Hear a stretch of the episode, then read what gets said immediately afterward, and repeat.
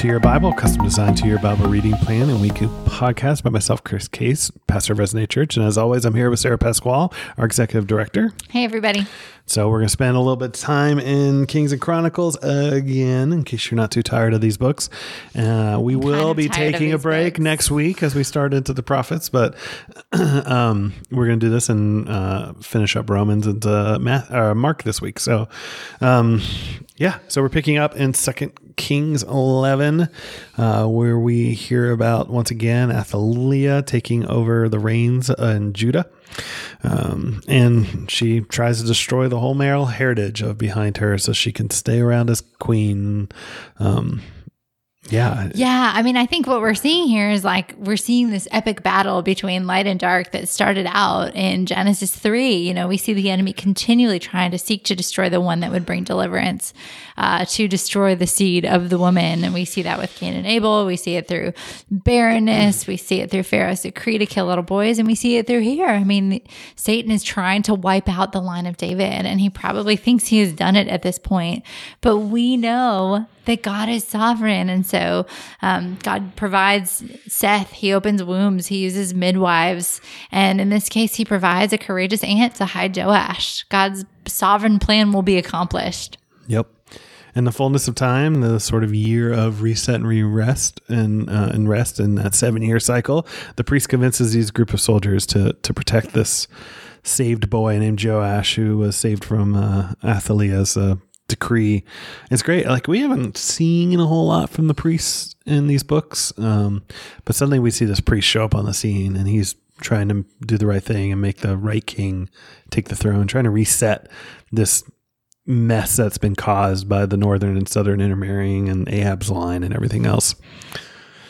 And so uh, this Joash is anointed king. Little seven-year-old Joash gets to be the king, and um, Athaliah sees it, freaks out, like treason, and so um, uh, they decide they they're going to kill her. But um, Jehoiada says, "All right, take her outside the temple," which is interesting because we're going to see uh, a death later on that's not this way. But um, Jehoiada establishes this covenant between Joash and the people, and the, uh, that they're going to obey Yahweh. And the people go outside and do it. They destroy Baal worship. They kill the priests of Baal, and um, yeah, So after decades of incredibly corrupt leadership, we do see a reset, like Chris mentioned, and them making a choice to live under Yahweh's rule and instruction. It just makes me think, or it reminds me that that we are never too far from God's mercy. I mean, after decades of destruction and terrible leadership and disobedience, um, one person, one faithful priest trusts in Yahweh, and the entire nation has the opportunity to reconcile with God, to be people who follow Him. So remember, no matter what your wandering looks like, how far away you've wandered, how long you've wandered, restoration is right at our fingertips through asking for mercy, through repentance. Yep. Uh, and Joash turns out to be one of the more successful kings, but we do find out um, he didn't do everything totally awesome. There's still some high places of worship, but he mostly got there and he had a good 40 years as a king. And it seems like also this priest um, provided this great advisory role to him. Um, when you're a seven year old king, certainly um, some adult wise counsel is always helpful. Um, and throughout most of his life, he was he was helpful, and then when he dies later, we'll see him not be so. Uh, we'll see uh, Jehoash go off the, the deep end there. Yeah, I mean, it says that he he ruled faithfully because of the influence of Jehoiada in his life, and so it's a reminder for us that uh, it's it's really hard, if not impossible, for us to faithfully serve God out of outside of community and a support system. Yeah, being an island as a follower of Yahweh back then, or Jesus, certainly for us uh, who who know the name of Jesus, like that's you can't do it alone. It's not designed for that. Uh, and so Jehoash uh, wants to rebuild this temple that's been destroyed by um, uh, Athaliah, and so um, he orders the priest to take up collection. And for whatever reason, it takes him about twenty three years before he realizes they haven't really done anything. Uh, but he commands them not to. He kind of dries up their money reserve and says, "All right, the only thing you can take money up for is to to renovate, um, and you can't do the work." And so um, they set up an offering box, they fill it up, plenty of people give to it, and they hire the masons to go do the work. And so, yeah, it's a success. I mean, it was a little bit of a false start, but ends up being a successful story of the rebuilding of the kim- uh, kingdom. But in the end, there it's it's sort of interesting. You had the story of Solomon building his temple and then building his castle, but Joash had a weird end of the story where, he, all right, he finished the temple, but then he gives away all this stuff to the Syrians, and it's kind of an odd finish to his kingdom without a whole lot of commentary here, at least from the, the author of Kings, of, Yeah. about it. It makes me wonder like I just did he seek God about what to do about the Assyrians or not? Because you know the themes we read in older times, especially around the time of David, was that you would ask God what to do when people were coming after you, and you would win the battle. But he doesn't even do that. He just he works to repair the temple and then just gives all of his stuff away to the Assyrians. And um, I, I don't know. It doesn't. It seems like he's maybe lost a little bit of direction already. Yep. And he gets killed by some servants who conspire to kill him. And um, yes, there's more details elsewhere, and like in Chronicles, but um, that's the end of his life. And so there it is. Yeah. So let's read the same story again in Chronicles. That's right, Second Chronicles 23. And so, yeah, uh, here we are again. Uh, there's definitely more of an emphasis on the role of the larger Levites, not just one priest um, in the story. Um, and it should be pretty telling about how bad this Athaliah or Athaliah um, really was because uh, everyone seems to quickly be totally fine abandoning her. Where he's like, hey, we're going to, we're, we've got this other guy who should be king. And all the guards are like, oh, okay. There's no problem with that. Nobody defends her, and so of course she's shocked by all this and treason, and she gets put to death. Um, but she's this child murdering, Baal worshiping queen. Like at some point, this is definitely not a death we should be like. Eh, I don't know how I feel about all this death. Like this is right. Right. And I think, you know, the author of the Chronicles is to probably, this is like a real high point uh, for the author here because of the emphasis and the role the Levites play in restoring Israel, restoring Judah to worshiping God. And then, um, well, I don't. I don't love still reading about the death of Athaliah or however you pronounce her name, but I do appreciate seeing how God is using his own people to bring about justice to the wicked rather than foreigners, which has kind of been the case. So at least there are some people who are devoted to doing what is right before God and handling issues within the family, basically. Yep. And Baal worship is kind of torn down. Sacrifices and temples seem to be restarted. Um, and it, it's interesting because once again, uh, Chronicles is looking at a time when the people are returning to the land. I mean, time wise, when it was written, people are returning to the land. They're trying to rebuild the temple in some way. They're trying to reestablish uh, the priest system and all that kind of stuff. There's definitely more of a focus on uh, Jeho, uh, Jeho, Jehonoid. Why can I not say it this time around? Jehoiada.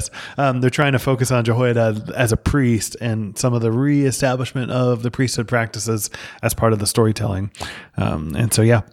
And Joash uh, decides he wants to rebuild the, the temple and starts taxing the people. And they're all excited about it for the first time in history. People are super excited about getting taxes. And um, yeah, it's great. And, and they end up re kind of rebuilding this temple, or at least starting to rebuild the temple. Uh, and we find out Jehoiada dies at some point, and they buried him with the kings. They actually treat him like he's a king um, because he had done good in Israel and toward God and his house. And so, Yeah, but this is also kind of the turning point for Joash when his leader, father figure, mentor dies. Joash ends up kind of surrounding himself by other counselors who don't have, um, they're not seeking to fear or please God in what they're doing. yeah, but it is interesting. Like, there's so many names that we that that we tend to know and affiliate with great things. Um, I don't know how much I go. Oh, you know what? There was Jehoiada too. Like he did everything great. Like there was very little negative written about him, and he gets sort of this honorable burial because he did so much for the people of, of God. And so uh, sometimes we should we should notice some of these stories because they're few and so few and far between during the season too of what we're reading. Yeah, he does make me think of Samuel in a lot of ways. And Samuel's one of the most probably reputable people. in They the named the whole book after him. That's true. no one's reading first Jehoiada. Um, but yeah, uh, but after the death of this priest advisor, yes, as Sarah said, like Joash just starts going downhill. Um, Asherah worship, the sort of sex goddess, is, is certainly started. Uh, and Jehoiada's son Zechariah confronts him about it, and they end up conspiring and killing him in the temple court, where they where Jehoiada wouldn't allow them to kill in the temple court. And so, um, yeah, it's so it's so telling. And and Zech- Zechariah's only guilt is that he was speaking God's word, and they killed him for it. Yeah. And you know, the it's interesting because the prophets kind of come back into the picture here. So it's like when you have a, a strong ruler or someone who fears God or a strong priest, you know, we don't hear anything about the prophets. But once this all starts to happen and someone becomes wicked, the prophets step in and are like, you're doing the wrong thing.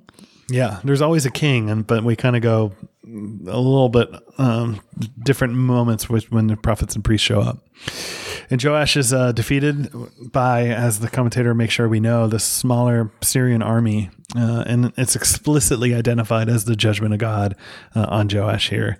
Uh, he ends up being injured by some of the Syrians, but then some of his servants finish off the work, kind of avenging Zechariah's death. And so, um, and while Jehoiada got this kingly, honorable burial, we find out that Joash was not even put in the tombs of the kings. And so, um, yeah, there's definitely a there's definitely a much more negative take on Joash in Chronicles than there ever was in Kings. Yeah, it kind of makes me wonder about the state of his heart. Like, was he truly wanting to follow Yahweh and obey Yahweh, or was he doing what uh, his father figure did? And um, and then once he lost that person who was leading him to God, he kind of lost his own faith. And it makes me think of of us today, even as we follow God, how much our how as we become adults, people who grew up in the church will start to kind of separate their childhood faith from who they are individually. Uh, but I just it's an encouragement to ask God to show you in your heart where your trust may be in other believers or other theologians rather than God Himself. And so Amaziah, another Amaziah, uh, um, has we have so many names that repeat. It gets hard to So keep track of everybody. And then when they're all interrelated with each other, it's yeah, that much more. Um, but we're starting to get into the time frame where uh, the written prophets, as we know the the books of the prophets, um, will start being contemporaries of some of these kings as they start popping up. And Amaziah uh, kills those who killed his dad. He desires to obey the law of Moses in some way and holds off on killing the kids. And so, um, but Amaziah functions as like uh, I don't know, uh, maybe like Uh, our first maybe secularish king. Like he's generally good but he doesn't seem to care about God that much. He's not necessarily interested in all the pagan gods either. He's just being all right. Yeah. It's kind of how he's described. He doesn't do anything terrible, but he also doesn't seem to actually care that much about Yahweh either, which is going to be part of his problem. Um, So Amaziah decides to go attack Edom. Uh, he decides to build up an army. I, I don't know why he's choosing to attack Edom, but he decides to. And um, he tries to recruit a bunch of soldiers from the north, and they come down to meet him. And there's a man of God that says, "No, like don't work with the folks in the north." We've heard plenty of prophets basically speak to the kings of Judah, saying, "Stop working with the people in the north." And this is another time. But Amaziah listens at least. Um, he wins the battle. He sends the the northern soldiers home with some money, but uh, instead of going home, they seem to be mad. Uh, and I don't know whether it was shameful what Amaziah did towards them. I don't know if they're just bitter. They were looking for a fight and excited about that, but they decided to destroy a bunch of Judah, killing 3,000 people, taking a bunch of spoils. And yeah. Yeah, I don't know about those of you who read it, but I had a hard time figuring out what was right or what was wrong in the story. And um, there's probably some context I'm not getting where the author didn't feel like it was really important to clarify what Amaziah did that was right versus what he did that was wrong. Yep. And Amaziah comes back from battle, um, but um, what happens in Edom doesn't necessarily stay in Edom. And he brings back the gods of Edom with him uh, for whatever reason and uh, starts worshiping some of those gods uh, as well. And the prophet comes telling Amaziah that this is not okay. Amaziah rejects him, and the prophet basically says, God's done with you. That's how you're going to be. yeah, I mean, it, it makes me think of how often we will worship the gift rather than the giver as well. And sure, we're not necessarily bringing idols back from foreign conquests, but oftentimes we'll trust God for something. Like, take for example a job. We'll see God provide, and then the and then the job will become our God. Um, and then if someone challenges us on the job becoming our God or our idol, we'll get mad and defensive. So this led me to pray that I would remain wholly devoted to God and not the things that He gives me. Yep. And Amaziah decides to confront the king of the north uh, for some reason, maybe because a bunch of northern soldiers ransacked the city. Um, and the northern king kind of snubs him with some awesome poetry about uh, Lebanon and stuff like that. Um, so Amaziah attacks him. He fails miserably. He's captured. Uh, and the chronicler basically is like, look, this happened to Amaziah because he was worshiping Edom's gods. And then Jerusalem gets ransacked again, even Yeah. tearing down a temple wall. Um, and yeah. And so and some folks from Jerusalem had enough of Amaziah eventually by and end his life as well. Yeah. The end of this reading of the Old Testament today, Yep. this week. All right, uh, so we're gonna jump to the New Testament. We're gonna wrap up Romans. Uh, Paul sort of um, speaks about his time in, um, or, or it's coming to his close. He gives some benedictions. He closes with a bunch of names, and uh, part of his closing is this phrase about instructing each other. Now, like like I said at the beginning of this letter, like you have these Jewish Christians who likely planted or established this church. They got kicked out. These Gentile Christians had to mature without them. The Jews are back, and at some point, like the Jews are the keepers of the oracle and and are, would have been the only ones with some scriptures at this point. You got to remember, like all most of Paul's letters still aren't written, and the even ones that are are likely not distributed. Um, the gospel accounts are probably oratory for the most part at this point, and so um, what they knew of the New Testament was thin. So they still had to use a lot of Old Testament for reference of who this Jesus was, and so for Paul to say at the close towards the close of this letter, like I I feel confident that you guys can instruct each other, like Gentiles, you can instruct the Jewish people, and the Jewish people can instruct the Gentile Christians, and and all of this can work out so that you are built up together. Like I have full confidence in how you can be mutually beneficial to each other and how you instruct each other. Like that's that's so that's so um, unexpected, I would argue. Um, but yeah, And I think the other thing Paul comes back to here, which he's going to emphasize through the rest of pretty much the end of the book, aside from all of his greetings, is that we do it all for the gospel. He says, I will venture not to speak of anything except what Christ has accomplished through me, and talks about how he's made it his ambition to preach the gospel where Christ has not yet been named. And so he kind of also says, like, I do this all because Christ is worth it, and I want others who don't yet know the gospel to hear it and believe it. Yeah, and he, and he points to his his gospel work of of inviting in the Gentiles, um, and he speaks about his hindrance to coming to Rome, and it wasn't because of any sort of adversary. There was no like thing working against him. He basically just said, "There's been so much work for me to do, and so many things are actually happening. God's really moving. I just wasn't ready to come to you guys yet." And and he's like, "I still desire to to come, and I plan on going to Spain, and I'll stop in Rome on the way, but first I got to go to Jerusalem, assist the church there." And he even reminds the the people, the, the particularly the Gentiles here, it's like, look, remember, I just taught you like your whole inheritance comes from these Jewish people, and um, and, and so when, when your Jewish brethren or your particularly Jewish Christian churches that are struggling, when they're in need, you got to care for them too. It's a sort of if the second born, if the second born sees the firstborn in need and struggling, well, you help out. So let's go do that. I really like his request that they would strive together with him in their prayers. And I just think the beauty of prayer is a striving that we are doing for others. It's a yearning and an expression of need. So we come to God as strivers in prayer for others. And then we spend chapter 16 mostly uh, with personal greetings. Um, and Paul's list is quite diverse here, and it should not be lost on us. Like half this list is women. Um, there's sort of a beauty of this complementary collection of co laborers working for the advancement of the gospel. Like it's a time and culture. Both in Rome uh, and amongst the Jews, where women kind of were relegated to second class citizenship. And Paul's like, look, we're all in this together. And these men and these women have been a part of, of the advancement of the gospel in this church.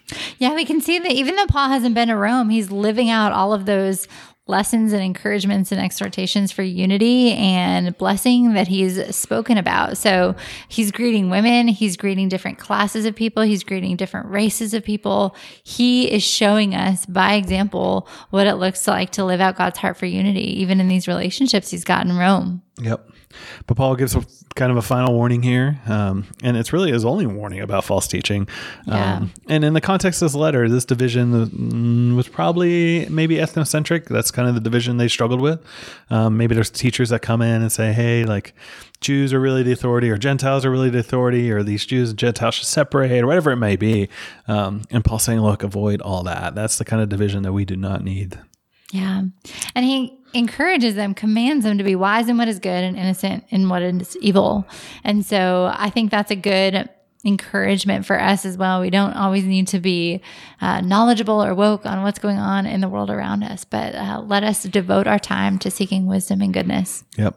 And and so he kind of finishes with this through this teaching, this preaching, may you be strengthened. That yes, this this teaching and this theology does matter, and and to begin um, to bring about obedience and, and faith that we may unpack the mysteries of God well and faithfully. And that's kind of how he leaves us. Yeah, I like how Romans both begins and ends with reference to the power of God through the gospel. And we kind of see the major themes of Romans encapsulated in this doxology. We talk about, or Paul talks about the power of God to save and establish, the gospel and ministry that was once hidden has now been revealed, the commission of God.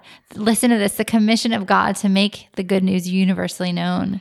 Uh, we are invited to by everything Christ has done with us we now know in our heads and in our hearts and are commanded to in our actions. We are invited to live by the power of Christ and share the gospel with all people. Yeah. So, what are some final thoughts on the book of Romans? So uh, there are some really heady theological concepts in Romans around predestination or the role of Israel or whatever. But I think it simply comes down to understanding the gospel for ourselves and then giving it away to others. I think in this time reading it, I spent a lot more time dwelling on my need for a savior and choosing to remember that me being confronted with my sinfulness is good news because it allows me to see how great and amazing Christ and his work was. The generosity of say of God saving me is amazing. Um, and it's a command. It's not an option, but it's a command. I'm compelled to share the gospel because of that. Yeah, and and there are many um, stepping back from for the whole of Roman. There's many that view this kind of letter as one giant chiasm, and I'll include a link uh, to to one of the breakdowns. And the center of that is uh, for sin will have no dominion over you since you are not under the law but under grace. And i think it's a tremendous lesson. I think paul even spends the first two chapters kind of pointing out like look jews gentiles and, and maybe in our, our day secularists legalistic christians like just about all. And and that that you need to hear the message the good news that sin no longer has dominion over you. Your pre-built understanding of good and bad right and wrong moral immoral whatever it may be you have to toss it out. That measuring stick will never ever work. And it just causes more and more and no matter what system you trust it leads that way and so guess what it, it doesn't have to have dominion over you but but for you to fall under grace there's freedom there and so um, i think that tends to be the central heart of romans but i also walked away um, with a little bit of a renewed. Uh, I, I, don't know if I've I have, and and maybe it's because it's his brethren, um, and, and kind of his history. But um, sometimes the, the the desire for um, for for Jews to come back into the fold, and Paul even says like this this this inclusion of the Gentiles may stir up jealousy and, and maybe be an actual lesson or a, a, teaching for the Jews to understand the real heart of God. And so, um, yeah, I, I it makes me have a little bit of conviction just because of the geography we are in. We do have a whole section of more Orthodox Jewish people and stuff like that of what it looks like um, to, to really care about them as my neighbors too. Yeah. Cool. So let's move to Mark. Um, Mark is likely one of the first gospels uh, to be written. Um, and uh, Papias, who is actually a disciple of John, uh, we get the Gospel of John from, um, actually describes Mark as being Peter's interpreter, that Mark became Peter's interpreter, wrote accurately all that he remembered, not indeed in order of the things said and done by the Lord. And, and so uh, there's definitely a belief in the early church that, that Mark was a traveling companion of Peter. And Peter um, that Peter had ended up in Rome at some point, um, maybe 40s, 50s, 60 AD at the latest. And so, um, and that Mark is writing all this down uh, with a, definitely a Roman flair uh, throughout his Gospels.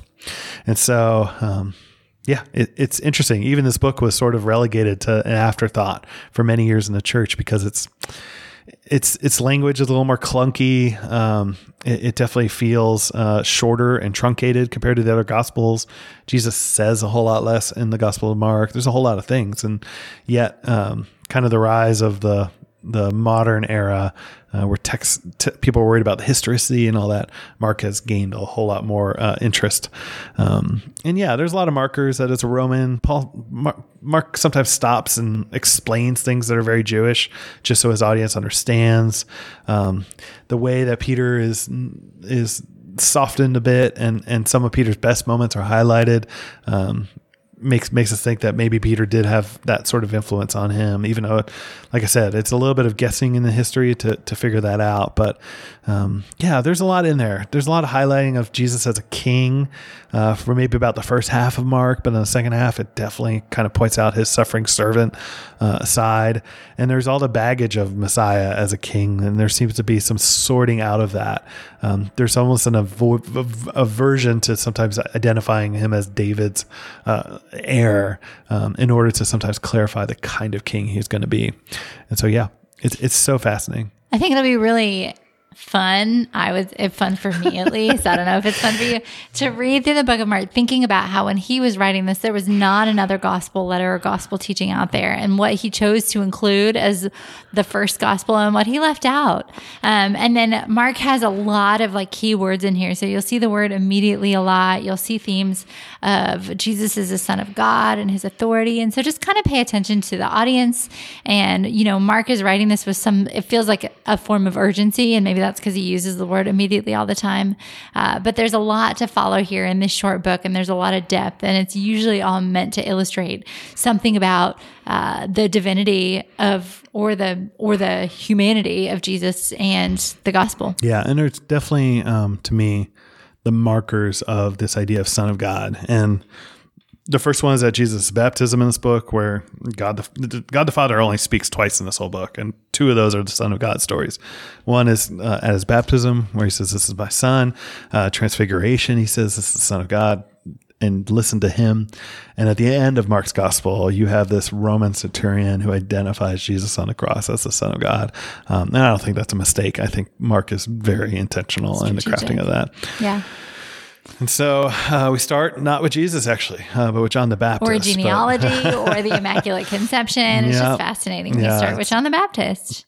Yeah, so right from the get go, uh, Mark also establishes a genre uh, the use of that term evangelion, which we translate as gospel or good news, um, it carried with it for a Roman audience. It would have carried with it this uh, uh, the pronouncement of the king, the victory, this new kingdom. It very much had Caesar, like there was a evangelion of Rome and a evangelion of Caesar. Uh, so they would have understood that. And even in the Jewish context, I mean, you had prophets sit, talk about uh, the good news of the Messiah to come. You had Isaiah and folks use that same sort of language. And so um, Mark's use even of Isaiah or Malachi or Exodus in the beginning would harken back to that. And even calling Jesus Christ, the Messiah, uh, would lead us that direction. Um, and Mark uses the Torah right from the get go. So he's not, even though his audience may not be the most Jewish compared to like Matthew, he's also not disconnecting to the fact that Jesus is certainly Jewish. Um, and and he uses these minor prophets, this major prophet, the Torah, speaking of one who's preparing a way because God's about to do this main, new thing, uh, which happened in the past, but it's happening here.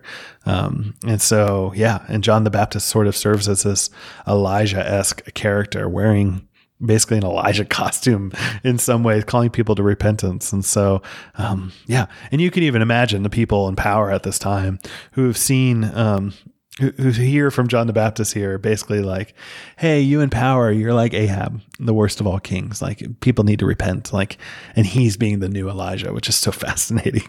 Yeah. Yeah. That's all. you said all my notes. my bad. Uh, and so we get the baptism of Jesus. It's very Trinitarian, which we don't always get in, in the Gospels, but you have Jesus here, you have the Father speaking, you have the Spirit descending. Um, and if Jesus did not sin, like why baptize? Um, and there's definitely theories with that. He's identifying with sinners, that showing um, all righteousness or fulfilling all righteousness like we as followers of him like this if we are to walk the way of righteousness includes repentance and baptism and um, yeah there's there's all these details that are included in here. I, I geek out on this because there's just so much to include like where elijah was taken up and the heavens were rent like this time the heavens are rent and the spirit comes down. It's a very uh, it's not escapism it's coming like to to dwell to to be in our world. Um, and and yeah it, it the very voice of God confirms this. Quote Psalm 2, Psalm 42. Um, yeah. I think one of the neat things that the first thing we learn about Jesus is that he's from Nazareth, which is a small nowhere town. Um, aside from you know Mark introducing him as the gospel of Jesus Christ, the Son of God, but Yeah, you have disciples who are even like, what what good comes out of Nazareth? Like Right. nowhere town. So we see an immediate association of Jesus with uh, with humble beginnings, being one of the people um, who can relate to and connect to the people. Yeah, we even get this sort of new creation kind of theme established um, in in Aramaic uh, um, Old Testament, uh, which probably would have been Mark's original, like spoken, his, his probably primary language. Uh, in Genesis, the spirit over the waters uh, is described as fluttering like a dove, um, and so the idea that um, the Holy Spirit has this sort of dove-like appearance um, would have signaled over over these waters of baptism would have signaled um, a little bit of this creation um, kind of tie-in. Yeah, and I think actually we don't see a dove in Scripture between until now since the flood, Yeah. until Noah's flood, since Noah's flood. So there's another idea of the recreation story, yeah. Yeah, I think one thing worth noting is that God affirms Jesus and God's love for Jesus before any miracles or ministry done are done. And this is the road, this is the identity we get to assume as well. We are affirmed and accepted by God because of God, not because we have to prove ourselves to Him. So we also, no matter what we do, are considered beloved um, and by God. And so we get the temptation of Jesus. Uh, Mark uh, makes this a whole two verses compared to some of the other gospel writers, but um, it should always be noted uh, when there's a creation story, there's a temptation that immediately follows. And the creation of Israel, uh, um, or even the, the recreation of Noah, involved the the temptation um, uh, right after that with uh, the, the, the grapes and even the nakedness that needs to get covered. The creation of Israel certainly involved the, the test in the desert, and this new creation involves this sort of temptation moment afterwards as well. Um, yeah. Yeah, and here again we see Jesus with you know his second act really of identifying with the people maybe the third i don't know i don't i guess i don't want to number it but Well, it's the second Adam-ish to him. Like he's identifying as if if the first Adam is this picture of humanity, or like this um, uh, representative of humanity, and he tempted and he fails. This Jesus, as representative of humanity, is doing is walking through this too. Right. So we see him being associated from like a small humble town. We see him being baptized and now he we see him as connecting or being associated with the people through being tempted. Yeah, certainly. Um, and Jesus begins his ministry, and so uh, John's death, in some way, or John's arrest—he's not dead yet. Um, ushers in Jesus's journey to to basically start. Um, maybe he he was studying under John, and now he's got to go do some work. And his first spoken, words in the Gospel of Mark should be so noted that the time is fulfilled. So this Kairos time, this God time, is now the kingdom, and it's not the kingdom of Caesar. It's not the kingdom of the heir of David. It is the kingdom of God is Yeah. at hand. So repent turn or return as uh, hebrew kind of thinks of that word Re- return and believe in this good news which mark is about to spend 15 chapters unpacking who this king is what his kingdom is like. So It's yeah. interesting just to kind of like reflect on briefly about how when we say the gospel, we say Jesus, you know, life, death, and resurrection, and then anticipating his second coming. Um, and he, the first thing Jesus says is believe in the gospel, but people still don't know like Right. what that gospel is yet. It hasn't happened yet, which is kind of interesting to think about. it's it's it's the opening heralding it's like here's the good news of caesar now let me tell you all about caesar it's like here's the good news believe in this okay let's unpack this for 15 chapters um, and so what kind of king is this jesus going to be?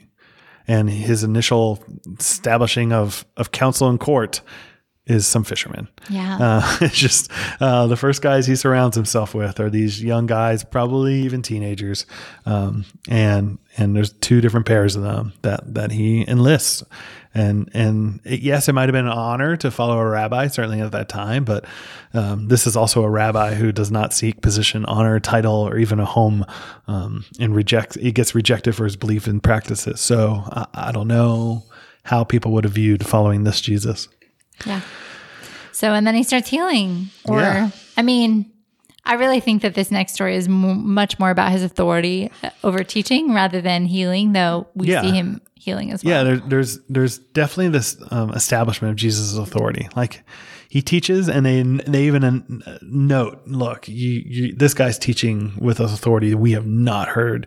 And then this exorcism happens, and it was commonplace probably in their time to do these like magical incantations, these pseudo medical practices like drilling holes in people's heads and all this crazy stuff. And and Jesus' authority is come out. and and the demons respond and he's able to do this and so um, there's there's the establishment of jesus as this authority character. And that it's interesting because again they call him jesus of nazareth in here. So again emphasizing his humanity and yet he is also declared the holy one of god. And not only that the ones declaring him that first is are the demons. And so we see the first verbal affirmation of his deity or his divinity um, it's his enemies. And, and, i'll just say this now just because we don't have to revisit it every single time. There's gonna be a lot of moments where jesus like doesn't want other people to know about who, who he is or some of his identity. Uh, and I think the reason why, and I think this is established and marked, um, you have have a lot of um, messiahism at the time, um, which carried with it some sense of nationalism, rebuilding the empire of, of Israel, defeat of the outsider, restoration of Israel as this dominant nation, all this kind of stuff.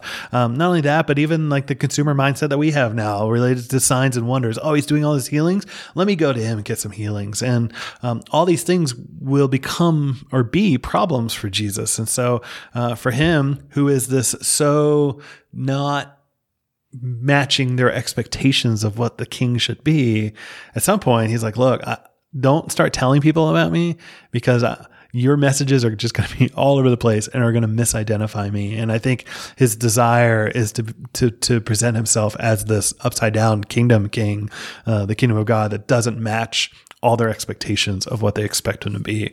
And, and so um, there's definitely this Messiah secret in Mark um, that that I think has that reason behind it.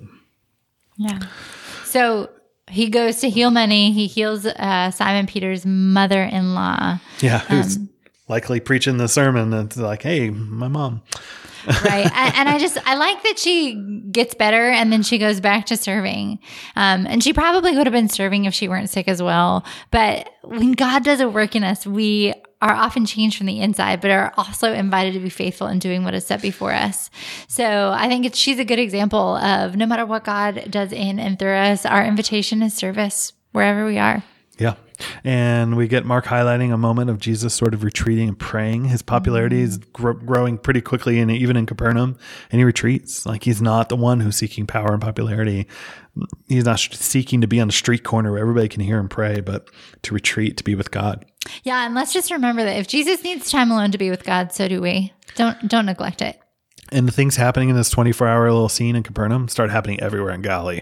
Jesus goes, he's teaching, he's performing these authority confirming miracles, and that should be noted. Yeah. And then we're encountered by a leper. And like, let's, I mean, even let's take a step back. I mean, Mark's initial stories about this new king and this new kingdom are recruiting a couple or four blue collar on the margin kind of characters, not no one of significance. Uh, he he is holy yet interacts with these unholy demons. He establishes authority. He heals a whole lot of people who are sick. He preaches in Galilee, which is not the most exciting of all areas of of Israel, and he touches a leper. Like this this is an odd king that we are very much introduced to just in chapter one. And by Jesus' time, there's such a stigma around the lepers. Um, and and you got to imagine you got a bunch of Israelites who have returned from captivity, and at least particularly this group in the north have a very much this idea that um, the reason we were in exile is because we disobeyed what God commanded us to. So let's have a radical obedience to the Torah. And and what they cause is sort of a fence being built around the Torah. There's extra guardrails. Um, they want to make sure to avoid any possible trespassing, whether it's the moral law or even the ceremonial law. And so they had all these ways that actually end up pushing particularly people who are broken or hurting or had disease and all that pushing them further and further and further to the margins um, which totally lost the heart of the, the law which is why jesus comes around to the pharisees it's like look you you you tithe the tenth you, you do all these things but then you don't take care of the, the poor or the orphan widow and stuff like that like you've lost the the, the, the central things, the, essentials, the most important things. Um, anyways, uh, so Jesus uh, is interacting with these lepers who are fully on the margins of, Ju- of Jewish society and even Roman society. Um, and it would have been quite a scandal to even hear that the king, for some reason, is interacting with this leper and touches the leper. This Jesus, who was just introduced as the holy one, touches something that was like as as unclean as you get. Like a dead body might be the only uh, thing that would be more unclean than this leper. And Jesus doesn't just heal him; like Jesus touches him. Like there's such a loving moment in the fact that Jesus could just command him to be healed, but this man who probably hasn't been touched by anybody for ho- however long, like Jesus stops and touches him. Um, and yet, Jesus isn't rejecting the Torah. He says, All right, go to the priesthood and get confirmed that you've basically been healed, which is what the Mosaic law says to go do. Yeah. So he's showing himself as the the true fulfilling of the law. Yeah, for real. Like you, you, you miss the compassion part of the law. I'm going to show you what that looks like, but I'm not going to reject the law. We're still going to follow this. And so, um, yeah. But Psalm 149.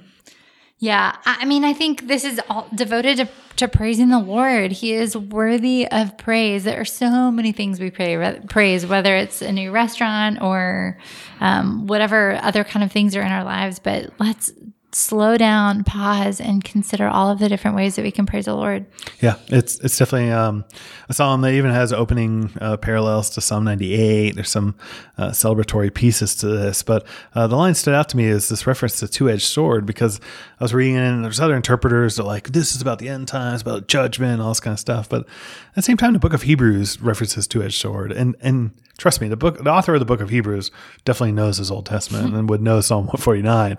And so if this writer is writing said the word of God is like this two-edged sword and it lays people bare, it shows them their thoughts, it helps judge them. Uh, and, and that's what the word of God helps do. And so uh, I think that provides an interpretive key for how we should uh, view Psalm 149. That's not this like, uh, eschatological victory. We're going to conquer our foes, but um, the way the word of God actually brings to both the, the good and the bad to light.